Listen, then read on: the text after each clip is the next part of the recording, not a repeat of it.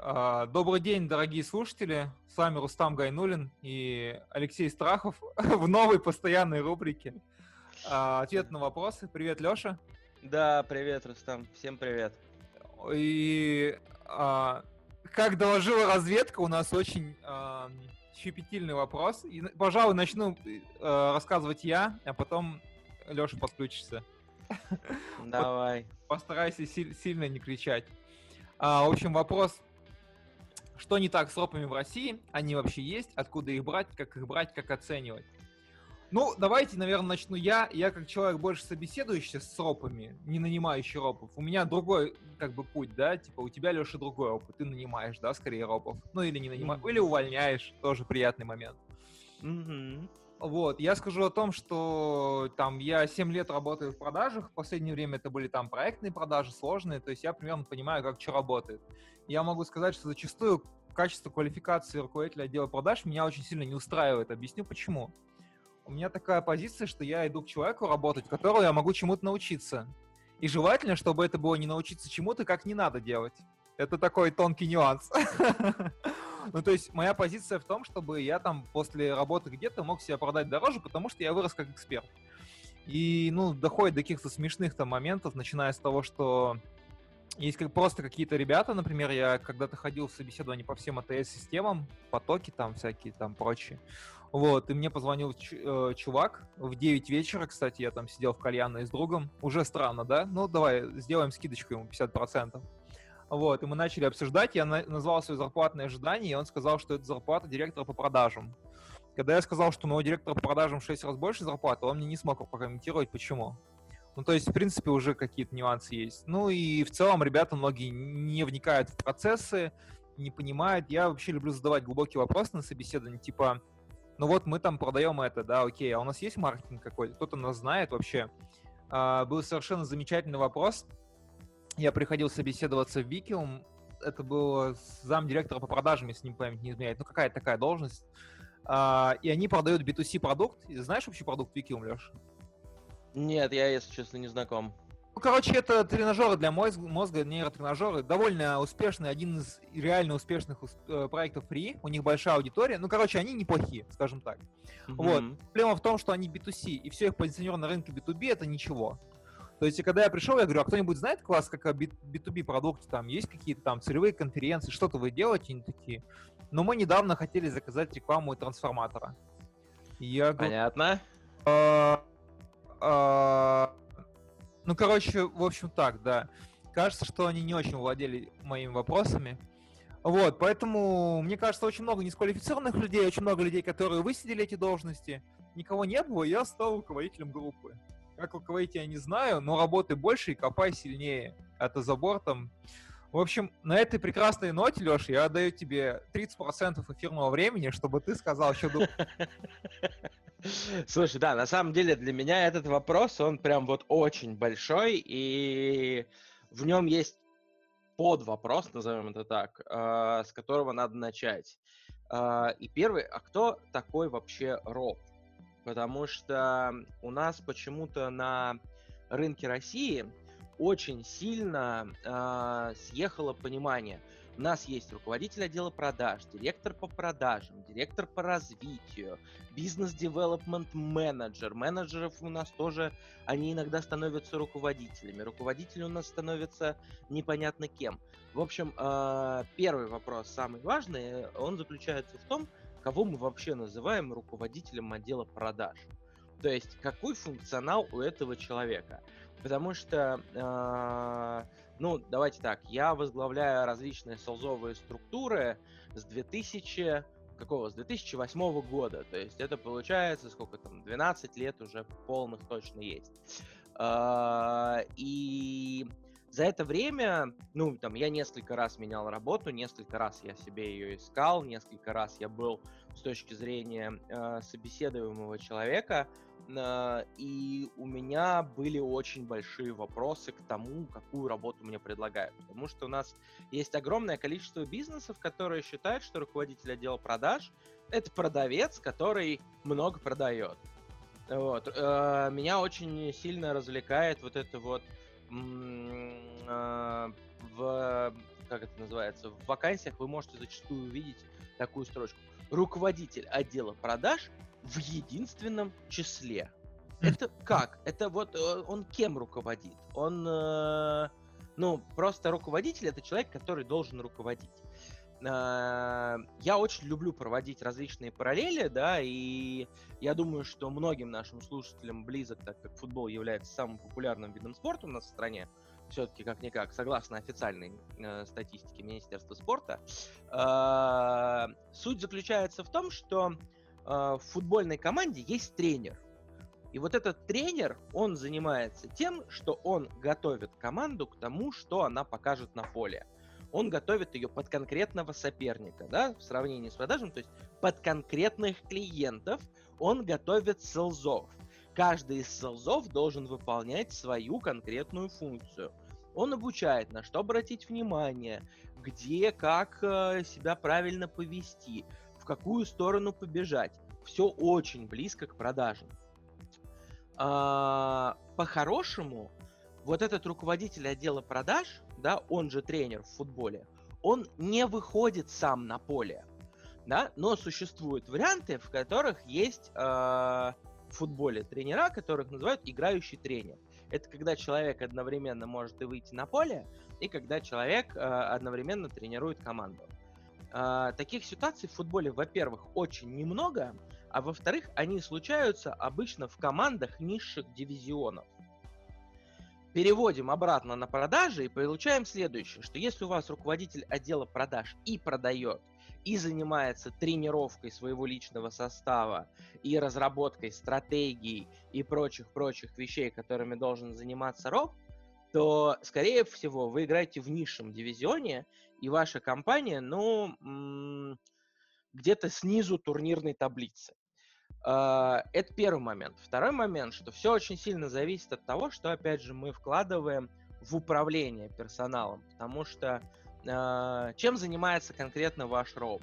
Э, в моем таком идеальном, наверное, мире, да, и то, как я себе это вижу, и то, как это работает в крупных компаниях, которые могут себе позволить разветвленную структуру, у которых много людей, руководитель отдела продаж занимается обучением конкретно своей команды, он э, занимается э, то, что называется sales саппортом, ну, то есть менеджер по продажам условно нашел какую-то потенциальную сделку, поехал на встречу, взял с собой Ропа, Роб сидит там смирненько молчит где-то в углу, в определенный момент он вставляет пару э, фраз, где-то помогает там своими дополнительными знаниями, где-то еще чем-то, и за счет этого вероятность сделки, она сильно увеличивается, да?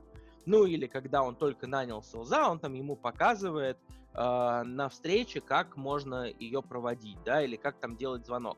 Ну то есть он осуществляет исключительно поддержку процесса продаж, да, то есть он выстраивает то, как это должно работать, и, э, ну, помогает следовать этому процессу. Вот это конкретный роб, да. Если у вас человек еще и занимается тем, что он определяет рынки, на которые вы пойдете.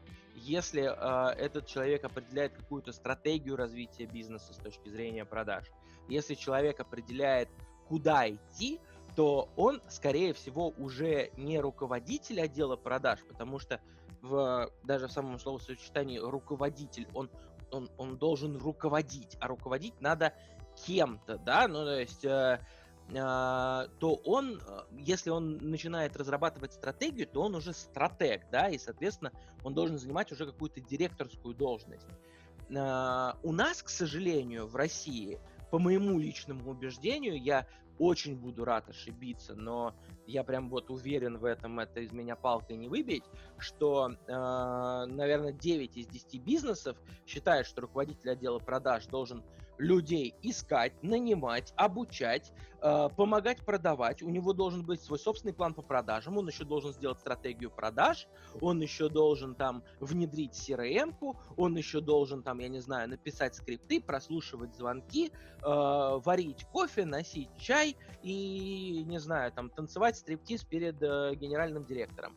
Таких ропов нету, вот отвечая на второй вопрос, нету таких людей забудьте, это про, ну, если вы разобьете этот процесс на временные затраты, вы поймете, что один человек, если он делает это качественно, он этого делать просто не может. Не знаю, может быть, есть какой-то, конечно, гений где-то на холме сидит и дзен познал, но э, на моей практике я таких людей не встречал. Э, потому что каждый должен заниматься своим делом. И если ты делаешь э, ну, выполняешь какой-то процесс качественно и адекватно, ты должен потратить на него большое количество времени.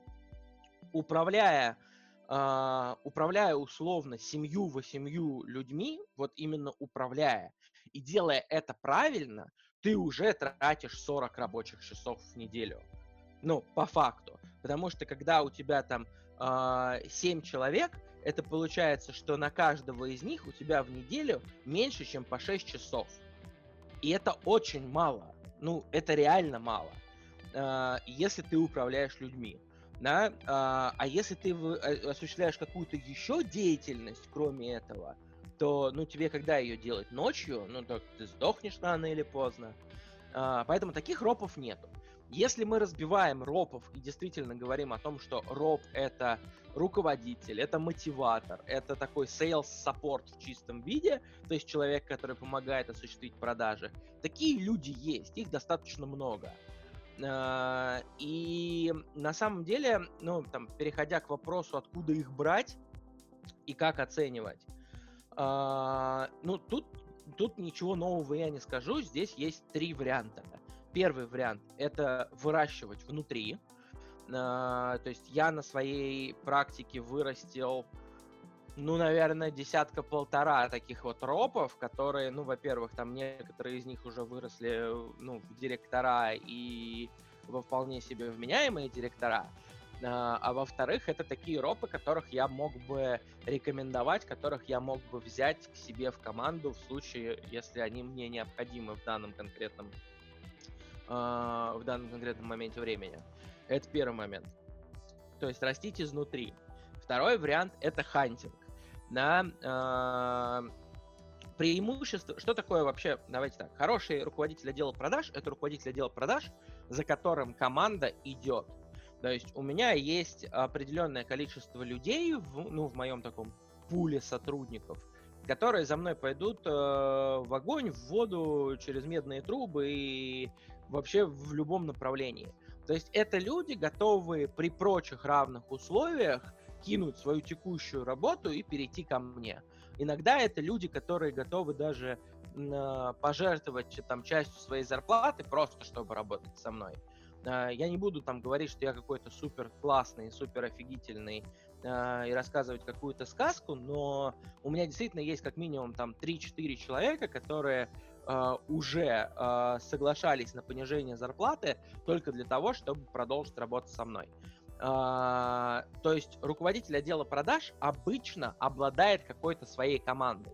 И э, на вопрос того, что есть ли у вас люди, э, которые там пойдут с вами, э, которых вы можете пригласить, которые соответствуют нашей компании и которые, с которыми вам было бы комфортно работать, э, он должен однозначно отвечать «да».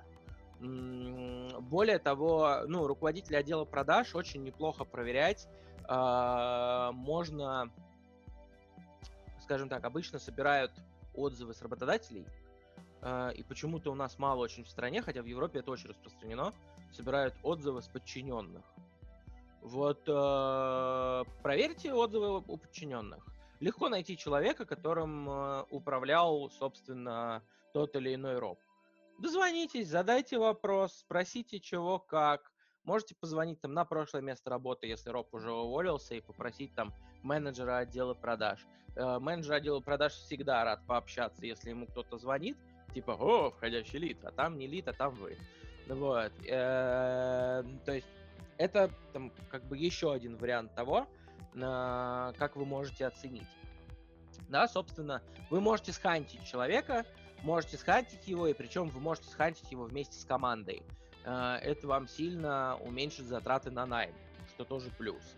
Э, ну и третий момент – это искать. Искать перебором. Искать перебором, задавать вопросы в формате того, что ты делал, как ты делал. Э, если вам роб начинает накидывать, что я занимался всем и вся, я многостаночник, я то, я все, я пятое, я десятое, то, скорее всего, это провальный роб. Скорее всего, это роб, который меняет там работу э, как перчатки. Меняет он ее исключительно потому, что когда ты занимаешься всем, всем, всем, всем, всем, ты не успеваешь ничего, ничего, ничего и ничего. Э, то есть, да, третий вариант это большой перебор. Это реально разбивать, ну, то есть делать огромное количество собеседований, задавать вопросы в формате того, чем вы конкретно занимались, а, в каком этапе, и в голове у себя прикидывать, сколько нужно было времени на выполнение той или иной задачи. По опыту могу вам так сказать, что стратегия продаж, вот именно написание стратегии продаж, а, это минимум две недели работы. Ну, вот такая вот хорошая, продуманная стратегия продаж, которая, ну, там, учитывает какие-то внешние факторы, которые учитывают... Вот у меня, к примеру, в табличках есть, давайте так, в финансовом планировании – у меня есть колонка, которая называется «Неведомая херня». На нее заложено 20%. А, я закладываю это всегда в своем драфтовом варианте, который я пишу для себя. Дальше, когда я это с кем-то согласую, я, соответственно, эту колонку размазываю по всем остальным пунктам, да, ну, то есть там ее более или менее равномерно э, растираю. И вот сколько бы раз я эту неведомую херню не вкладывал, эта неведомая херня каждый раз случается. Она всегда разная, но вот эти 20% они меня спасают. Uh, поэтому да, для того, чтобы подготовить какую-то стратегию продаж, нужно две недели чистого рабочего времени. Еще две недели можно смело затра- uh, закладывать на то, что вы ее будете утверждать, потому что вам нужно будет что-то переписать, какие-то будут комментарии, еще какая-то хрень. То есть это уже месяц из года у вас, uh, если человек занимался написанием стратегии продаж, просто-напросто вывалился чем он занимался остальные 11 месяцев, да, то есть составлял скрипты, там, пах, две недели отвалилось, там, я не знаю, э, определял целевые сегменты, прописывал какие-то стратегические ходы, пах, еще месяц вывалился, да, там, э, я не знаю, э, выстраивал систему сопровождения клиентов, тоже почему-то роб это должен делать, э, пах там еще, типа, вылезло, и в итоге у вас получится, что или человек, откровенно говоря, пи врет, вот, или э, он просто и все делал херово. Поэтому вам такой роб не нужен. Это очень короткий ответ на этот вопрос. На самом деле, блин, по поиску ропов, по тому, как их оценивать и по тому, что делать, ну, я вот хочу, честно говоря, книжку написать на эту тему. Рустам, ты что думаешь, согласен со мной вообще, не согласен? Такой Рустам такой перезагрузился за это время. Просто, а, слушай, да, я согласен, и в большинстве... Ну, у меня просто не такой широкий взгляд, Леш, потому что у меня другой опыт, но это вообще логично. Mm-hmm. Хотя я тоже стараюсь смотреть глубину вещей. А, я знаешь, чем еще подумал? Вот ты говоришь Хань, там, да? Я очень часто, приходя на собеседование, а, мне кажется, мы разговариваем с людьми на разных языках. То есть там, ну вот, ну вот условно, давай я сейчас свою любимую байку заведу про то, что процессы продаж где-то надо делить, да, где-то есть SDR, где-то чувак на дожиме, где-то там аккаунт Customer Success. И ты, когда это людям говоришь, некоторые делают такие глаза и такие, а мы по телефону звоним просто на сложный продукт. И ты такой... Ну, короче, смысл в том, что большинство людей э, вообще в продажах это никак не связано с ропами, это в принципе в продажах. Во-первых, а, низкий порог вхождения, наверное, как ты сам понимаешь, да? как в некоторых профессиях. А б, типа, люди вообще не любят много с временем идти. Поэтому вопросики возникают.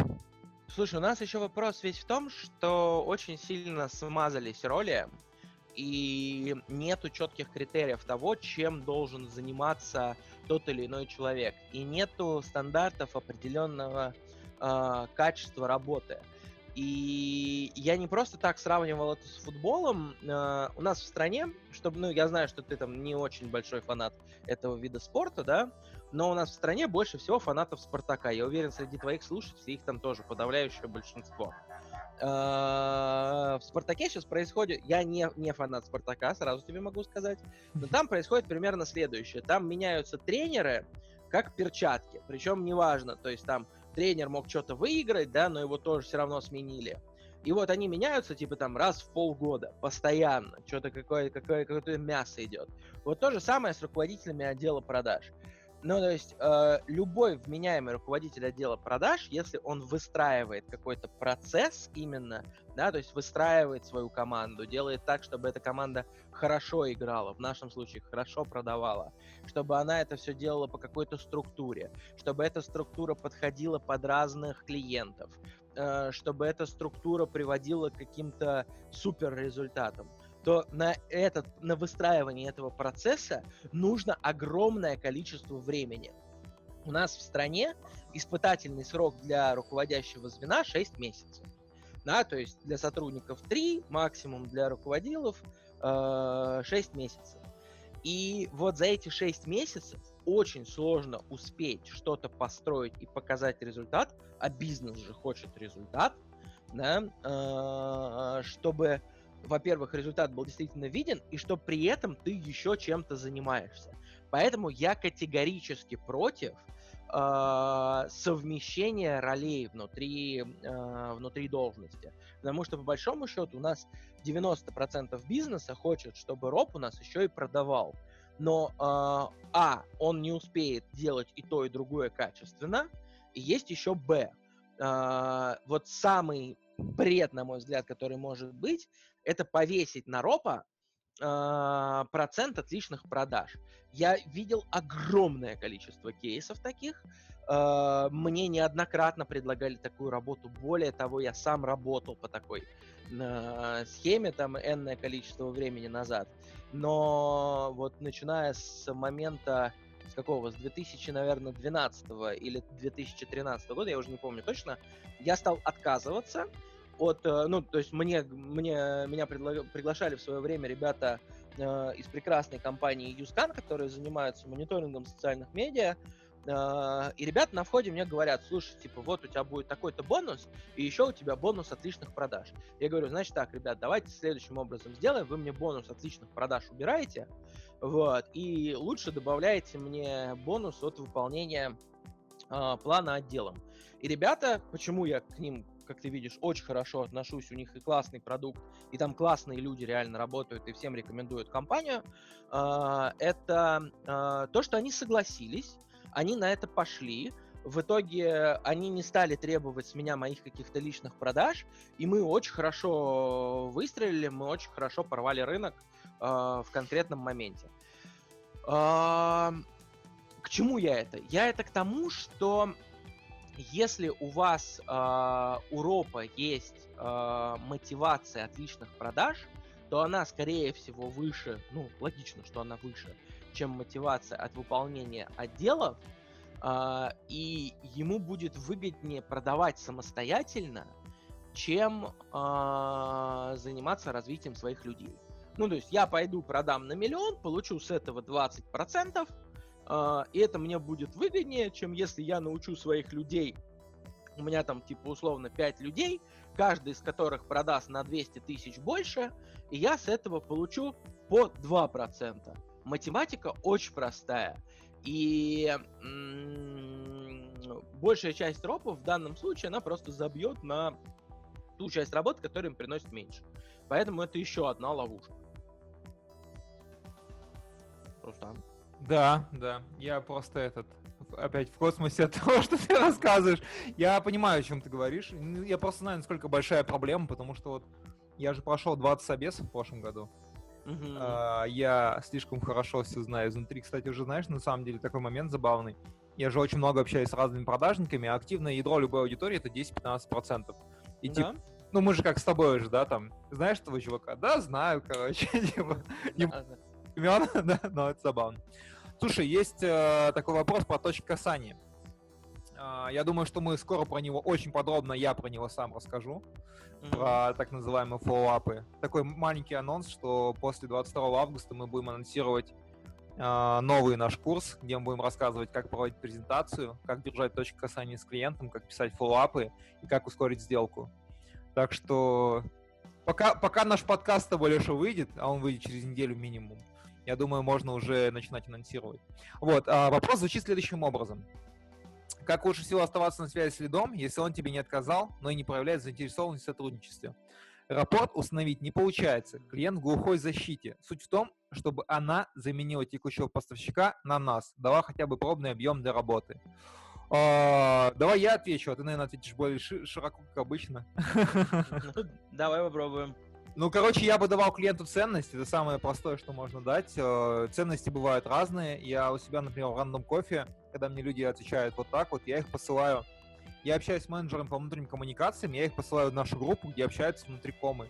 Причем я это делаю осторожно, у меня есть там примеры, типа а раз вы занимаетесь внутренними коммуникациями, возможно, вам будет интересно то. Ну, короче, нужно быть в контексте, то есть нужно приходить с какой-то ценностью. Это первый момент. Второй момент, но это все тот же самый инсайдер, который может сказать, как, как человек принимает решение, если ты сам этого не можешь догадаться из вашего негласного общения, не знаю, там, эмоционально, рационально, основываясь на финансовые показатели, основываясь на красоту твоего пиджака. Ну, это я так, конечно, утрирую, но суть понимаете, короче. В общем, надо понять, что человек хочет, и вообще, на самом деле, ну, есть же крутая стратегия, про которую я говорю, проходите мимо, а, мне кажется, это работает только тогда, когда у тебя действительно узкий рынок. Просто я знаю, кто этот вопрос задал. Вопрос задал Слава. У него логистический рынок, и мне кажется, он довольно широкий. То есть иногда, иногда, короче, пока вы ищете Uh, как продать определенному клиенту, есть большое множество клиентов, которым надо продать, просто надо им прийти и правильно презентовать. И об этом тоже не надо забывать. Ну как там, принцип э, пары-то, да, типа 20% усилий дает 80% результата. Что скажешь ты, Леша? Слушай, я скажу, что ответ на этот вопрос мы с тобой очень круто раскрываем в том тренинге, который я сейчас читаю там, в рамках твоей программы э, по поводу того, как лучше всего оставаться на связи. Но смотри, если мы говорим как конкретно про кейс там с логистикой, да, то понятно, что у человека есть там текущий подрядчик. Э, его, в принципе, в этом подрядчике все устраивает. Да, это может быть, ладно, подрядчик там не по логистике, может быть подрядчик по рекламе, да почему угодно, да. Ну, то есть это какая-то услуга, которая оказывается регулярно и с которой типа все окей. А я отвечаю за целый блок, в рамках которых эта услуга это нечто, ну там, или там средненькое или небольшое, или может быть крупное, но тогда для меня боль от смены подрядчика еще гораздо более серьезная. Вот. И я, естественно, не хочу ничего менять. То есть я такой, да, ребята, у вас хорошие там, я не знаю, услуги, вы там нормальная компания, да и ты вроде там Слава, Рустам, Иосиф, неплохой чувак, да, но, а, но в целом, типа, бро, прости, сейчас мне не до этого. И так может продолжаться сколько угодно времени. И вот здесь как раз то, о чем мы рассказываем. Вопрос в том, когда вы заходите к этому э, персонажу. То есть, если, э, если это логистическая, ну, логистические услуги, э, это значит, что есть сезон перевозок. Любой подрядчик, даже самый крутой подрядчик, в определенный момент времени может прокосячиться. В момент, когда он прокосячится, это момент там или пиковой нагрузки, или момент, наоборот, низких нагрузок, когда он такой, типа, Uh, я отправил всех своих водителей там на Новый год, они у меня там все забухали, вот, а вашему кли... а вот этому потенциальному клиенту нужно там резко что-то доставить в Удмуртию. Ну, я условно сейчас, да? Вот, и вот этот момент, когда вы можете там к нему конкретно зайти. Uh, и вот мы как раз uh, активно, ну, много рассказываем про вот эти самые активаторы по поводу того, когда можно заходить. Uh, и это там первый момент, что лучше отпустить клиента и в определенный момент тыкнуть его там целевым э, каким-то действием в формате того, что, ребят, у вас сейчас сезон, возможно, вам понадобится дополнительный объем услуг, э, возможно, у вас на этот объем услуг нету там с текущим подрядчиком контракта, давайте вот мы тут типа одну машинку отправим, покажем вам, как классно наши водители э, катаются по всей стране. Это, ну, там, первый вариант, да. Э, есть вариант, связанный с тем, что, ну, не знаю, можно зайти с другой стороны и сказать, что вот там впереди у нас большие праздники, мы знаем, что во многих компаниях водители бухают, у нас водители не бухают, вот, пожалуйста, поехали. Это, ну, там, второй вариант. И это все, точнее, под варианты одного первого решения. То есть выбрать момент, в который правильно уколешь человека. А, второй момент это тот момент, который, ну, там, я активно использую в своем бизнесе. У меня э, мы в компании Авела, которой я сейчас работаю, мы занимаемся пиаром, маркетингом, диджиталкой и прочим, прочим, прочим. Вот мы в рамках э, наших работ, да, то есть у нас у многих клиентов есть подрядчики, которые осуществляют им там условно, ну, оказывают пиар-услуги, да, там рассыла, рассылают пресс-релизы, работают журналистами, еще что-то, пиар-волны какие-то устраивают, э, различные делают интеграции с блогерами и там всякая разная такая история. Uh, вот, собственно, у наших клиентов есть вот эти подрядчики, у них с этими подрядчиками все хорошо, они такие, да, мы вас знаем, да, Леш, ты крутой спец, но типа, сорян-барян, там, типа, не сегодня. Я такой, окей, добавляюсь там, я не знаю, в социальные сети, добавляюсь там в WhatsApp и во всякие разные телеграммы и прочее, прочее, прочее, и потихонечку начинаю человеку капать на мозги. Начинаю лайкать его записи, комментировать все его сообщения в Фейсбуке. А, когда я что-то там где-то увидел, а, я пишу в условный WhatsApp или Telegram, что слушай, видел тут твою новую рекламную кампанию, а, вот тут было бы неплохо вот здесь подправить, вот здесь было бы неплохо вот здесь подправить. Тем самым я увеличиваю свой профессионализм в его глазах. С одной стороны, когда я даю какие-то конкретные рекомендации, не прошу за это деньги, да. С другой стороны, я там слежу за его брендом, я понимаю инфраструктуру и как что устроено. С третьей стороны, я лайкаю его в социальных сетях, и через там полгода я стану его другом, потому что я ему тупо примелькаюсь в соцсети да, там с четвертой стороны я знаю всю его внутреннюю кухню, когда у него там день рождения, где он там руку сломал, где он там, я не знаю, э, на футбольный стадион сходил, где он там еще куда-то в отпуск съездил. То есть я знаю все о бизнесе человека, я знаю все о личной жизни человека, я постоянно наращиваю свой профессионализм в каких-то личных чатиках, и как только у него э, возникает сомнение, э, в том, что его текущий подрядчик справляется хорошо, или как только у него возникает возможность попробовать меня, он, естественно, ко мне придет. И он придет ко мне сам. Не я буду ему продавать, а он будет пытаться у меня купить.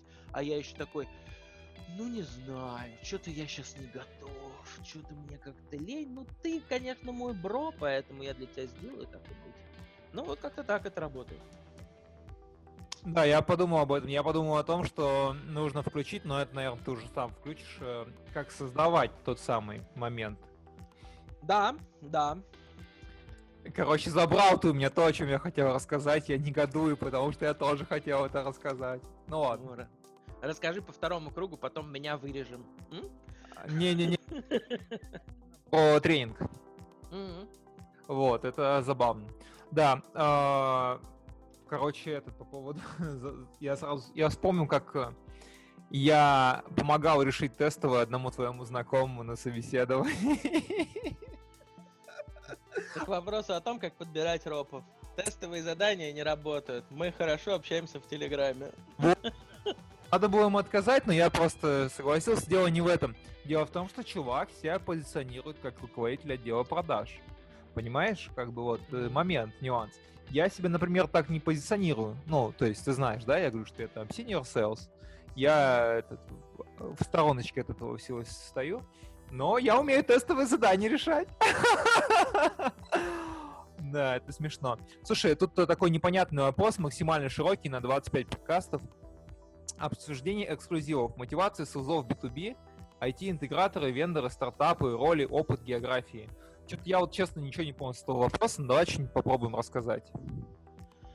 А, а что тут рассказывать? А, ну, тут, давай так, тут можно рассказывать все, что угодно. Потому что обсуждение эксклюзивов, ну, это типа... А, ну, я не знаю, насколько я понимаю, это дилерские продажи, когда ты заходишь в определенный регион э, и такой говоришь, вот я там производитель, ну, условно, Sony, вот э, ты конкретно там о магазин цифровой, и я тебе даю там в твоем городе эксклюзив, то есть моя продукция будет продаваться только у тебя. Но, насколько я понимаю, это вот об этом вопрос, но это вопрос, который очень узко направленный, у нас мало кто работает на эксклюзивах сейчас реально, э, и я не уверен, что это вопрос для подкаста, то есть на эту тему есть отдельные прям материалы, есть отдельные книжки, э, я предлагаю его просто-напросто не, не рассматривать. А вот про поводу мотивации СОЗов в B2B, ну, здесь можно говорить часами. Потому что, ну, давай так, а, мотивировать СОЗов можно по-разному. Есть материальные системы мотивации, есть нематериальные системы мотивации. А, СЛЗы отлично подвержены, вопреки а, там всеобщему мнению, что СЛЗов интересуют только бабки. СЛЗы подвержены отлично нематериальным системам мотивации. Всякие разные кубки, всякие разные соревнования, всякие разные знаки отличия, всякие разные небольшие подарки, дополнительные выходные, возможность там, я не знаю, давай так, в одной из компаний, в которых я работал, была очень круто прописанная система грейдов. И эта система грейдов, она давала тебе определенные бонусы, не только материальные, да, то есть с каждым грейдом у тебя поднималась зарплата, но у тебя с, каждый, с каждым грейдом а, поднималось количество плюшек, которые компания тебе давала. То есть на одном из грейдов тебе компания позволяла приходить на работу на 2 часа позже, а уходить на 2 часа раньше. Вот, и, и брать себе дополнительный оплачиваемый выходной в месяц. Мне каждый. Я работал без грейдов в одной компании, так? Ну, блин, но это такие вещи, за которые тоже можно побороться. Это такие вещи, которые дают дополнительную мотивацию. Эти вещи на самом деле не сильно влияют на э, конечную продуктивность того или иного человека, но пока человек бьется за этот грейд, он будет реально там, ну, типа, грызть землю. То есть здесь можно что, ну, реально что угодно делать. Э, с точки зрения нематериальных систем мотивации, я не помню, а, рассказывал я или нет, но мы в одной из компаний, а, у нас была такая огромная белая стена, и sales, который действительно достигал чего-то, ну там, сверхъестественного, назовем это так, он окунал руку в краску и ставил отпечаток свой на этой стене. Ну, то есть такая вот стена героев, назовем это так. И так как мы только запускали э, компанию на территории Российской Федерации, то есть у нас был Sales, который сделал первую продажу, соответственно, он оставил свой отпечаток. У нас был Sales, который там сделал э, первую продажу с чеком более полумиллиона в месяц, он оставил свой отпечаток. У нас был Sales, который там за месяц э, привел там какое-то а, большое количество контрактов, то есть там типа выполнил план там 4-5 человек, он тоже оставил свой отпечаток. Ну, то есть вот такие вещи. И это приучает селзов к тому, что бить рекорды это круто, к тому, что ты можешь э, навсегда остаться там в истории компании, и это очень вдохновляет. Ну, то есть вот такие, ну, такие вот э, нематериальные аспекты можно использовать. Точно так же я там э, рассказывал, когда ты меня приглашал, э, приглашал на подкаст-интервью, наверное, назовем это так, э, я рассказывал про то, как мы устраивали батлы между странами. Тоже ничего нам не стоило, но тоже мотивация. Э, ну и, конечно же, это финансовая составляющая. Э, финансовая составляющая в зависимости от компании, ну, нужно прописывать очень по-разному.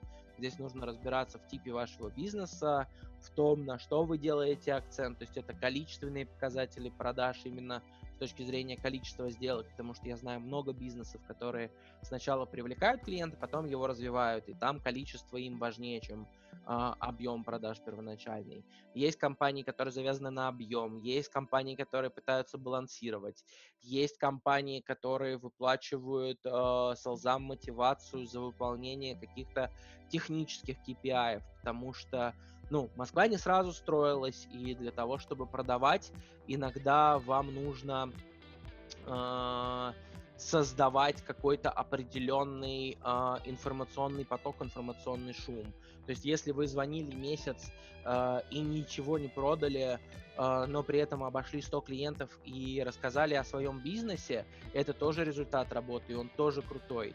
И я могу э, вам так сказать, что э, когда я работал в одной из компаний, которая занималась э, техническим оборудованием, у нас основным каналом продаж были входящие лиды, которые мы генерили с помощью диджитал-маркетинга, за которые я как раз в том числе и отвечал. И я делал огромное, огромную аналитику на тему того, что как только мы запустили ходунков, то есть селзов, которые работали в полях именно, э, у нас количество лидов с онлайн-маркетинга просто поднялось на 20% без увеличения затрат. Ну, то есть э, они просто подогрели аудиторию, которая потом пошла в интернет, что-то там погуглила и, собственно, пришла к нам за заказом. То есть это так тоже может работать, и многие компании за какие-то технические действия, типа звонки, встречи, э, не знаю, собранные базы, они тоже начисляют какие-то бонусы. То есть это тоже может быть.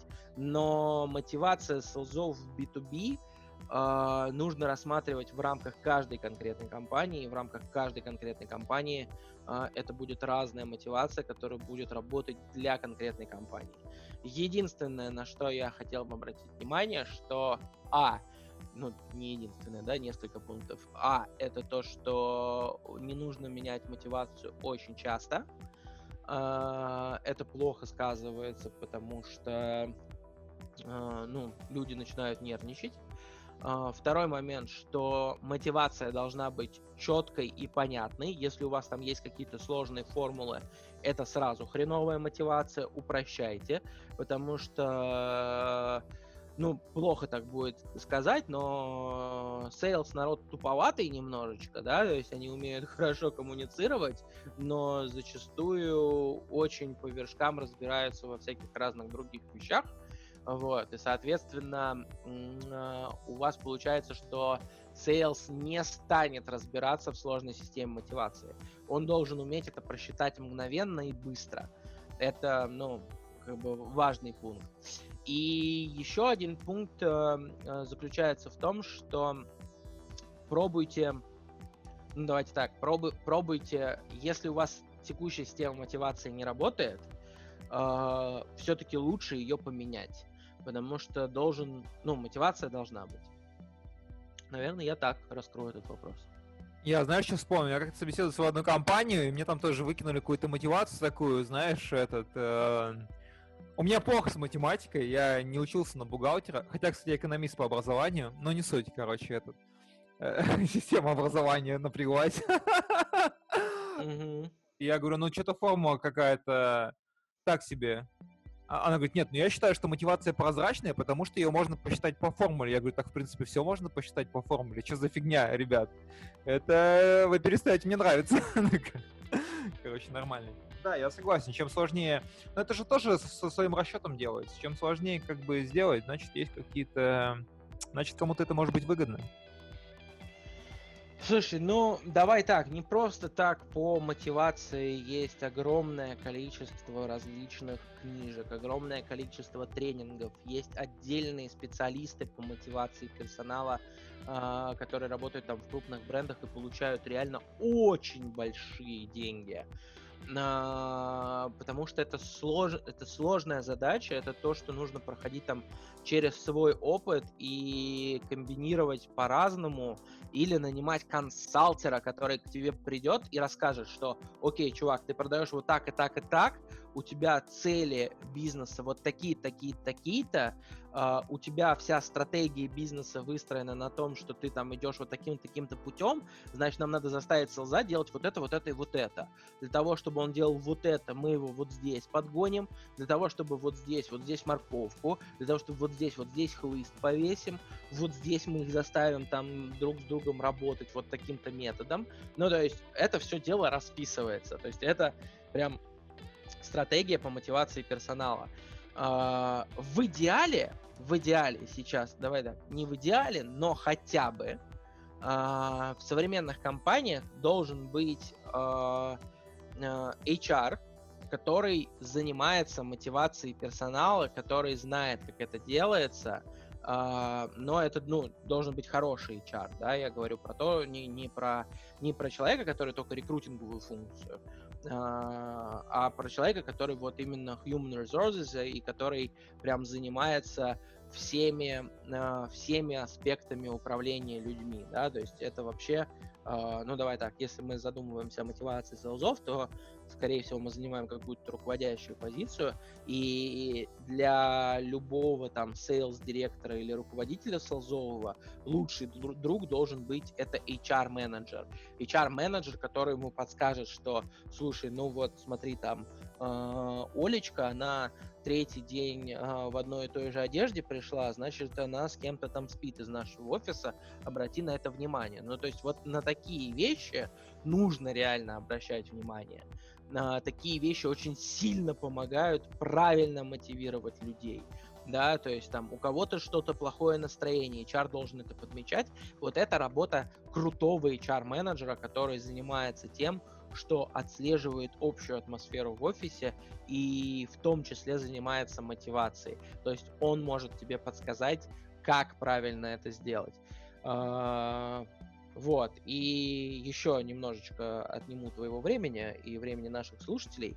Есть несколько крутых очень инструментов, которые я там активно использую в работе. А, есть такие документы, которые называются 30, 60, 90 которые позволяют работать с личной мотивацией селза, которые позвоня- позволяют лучше его понять и позволяют э, ему, собственно, отслеживать свой прогресс и тебе следить за его прогрессом. Э, есть...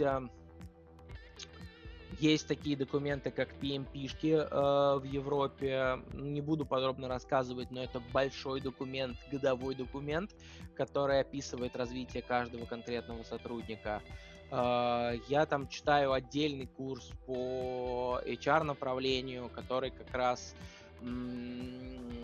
помогает оценить любого сотрудника, задать ему какой-то путь развития и понять, чего тебе от этого сотрудника ждать в ближайшее время или не ждать. То есть это помогает тебе понять, кто у тебя э, условно сидит на месте, потому что ему комфортно сидеть на месте, кто у тебя сидит на месте на самом деле хочет стать руководителем, а кто у тебя э, условно планирует бунт внутри компании. Вот, вот такие вещи. Бунт это хорошо. Я знаешь, что вспомнил по поводу мотивации, вообще хорошо ложится канву нашего разговора, ропов и всего. Угу. Работал в одной компании, где э, у селс-директора и СУЗов был конфликт. Я на входе в компанию это не распознал, и угу. меня взяли в компанию как человек, который будет э, в качестве оппозиции СУЗам. Я, в общем, разобрался все это. Я не знал, не знал таких долгоигрущих планов. Я говорю, это мой косяк. Ну, такое бывает, ладно. Я закосячил. Вот, и я посмотрел на ситуацию внутри компании и понял, что СЛЗ правы, а директора нет. Понятно. И, короче, а, идея какая была? Типа, человек до этого работал в быстро растущем рынке на хайпе, и все прод... А этот рынок был не такой, продажи сложные. И, в общем, за 5 месяцев он ничего не продал. Мы не будем говорить, что у него зарплата была там шестизначная, да, э, которую сейчас я даже не всегда смогу получать. Но дело не в этом. Дело в том, что конфликт перерастал, и что в итоге-то произошло? А, собрали какое-то некое собрание, СЛЗы, аккаунты, там всякие ребята, кто в подчинении, а, поговорили с HR, сделали опрос 360 и уволили селс-директора. Вот.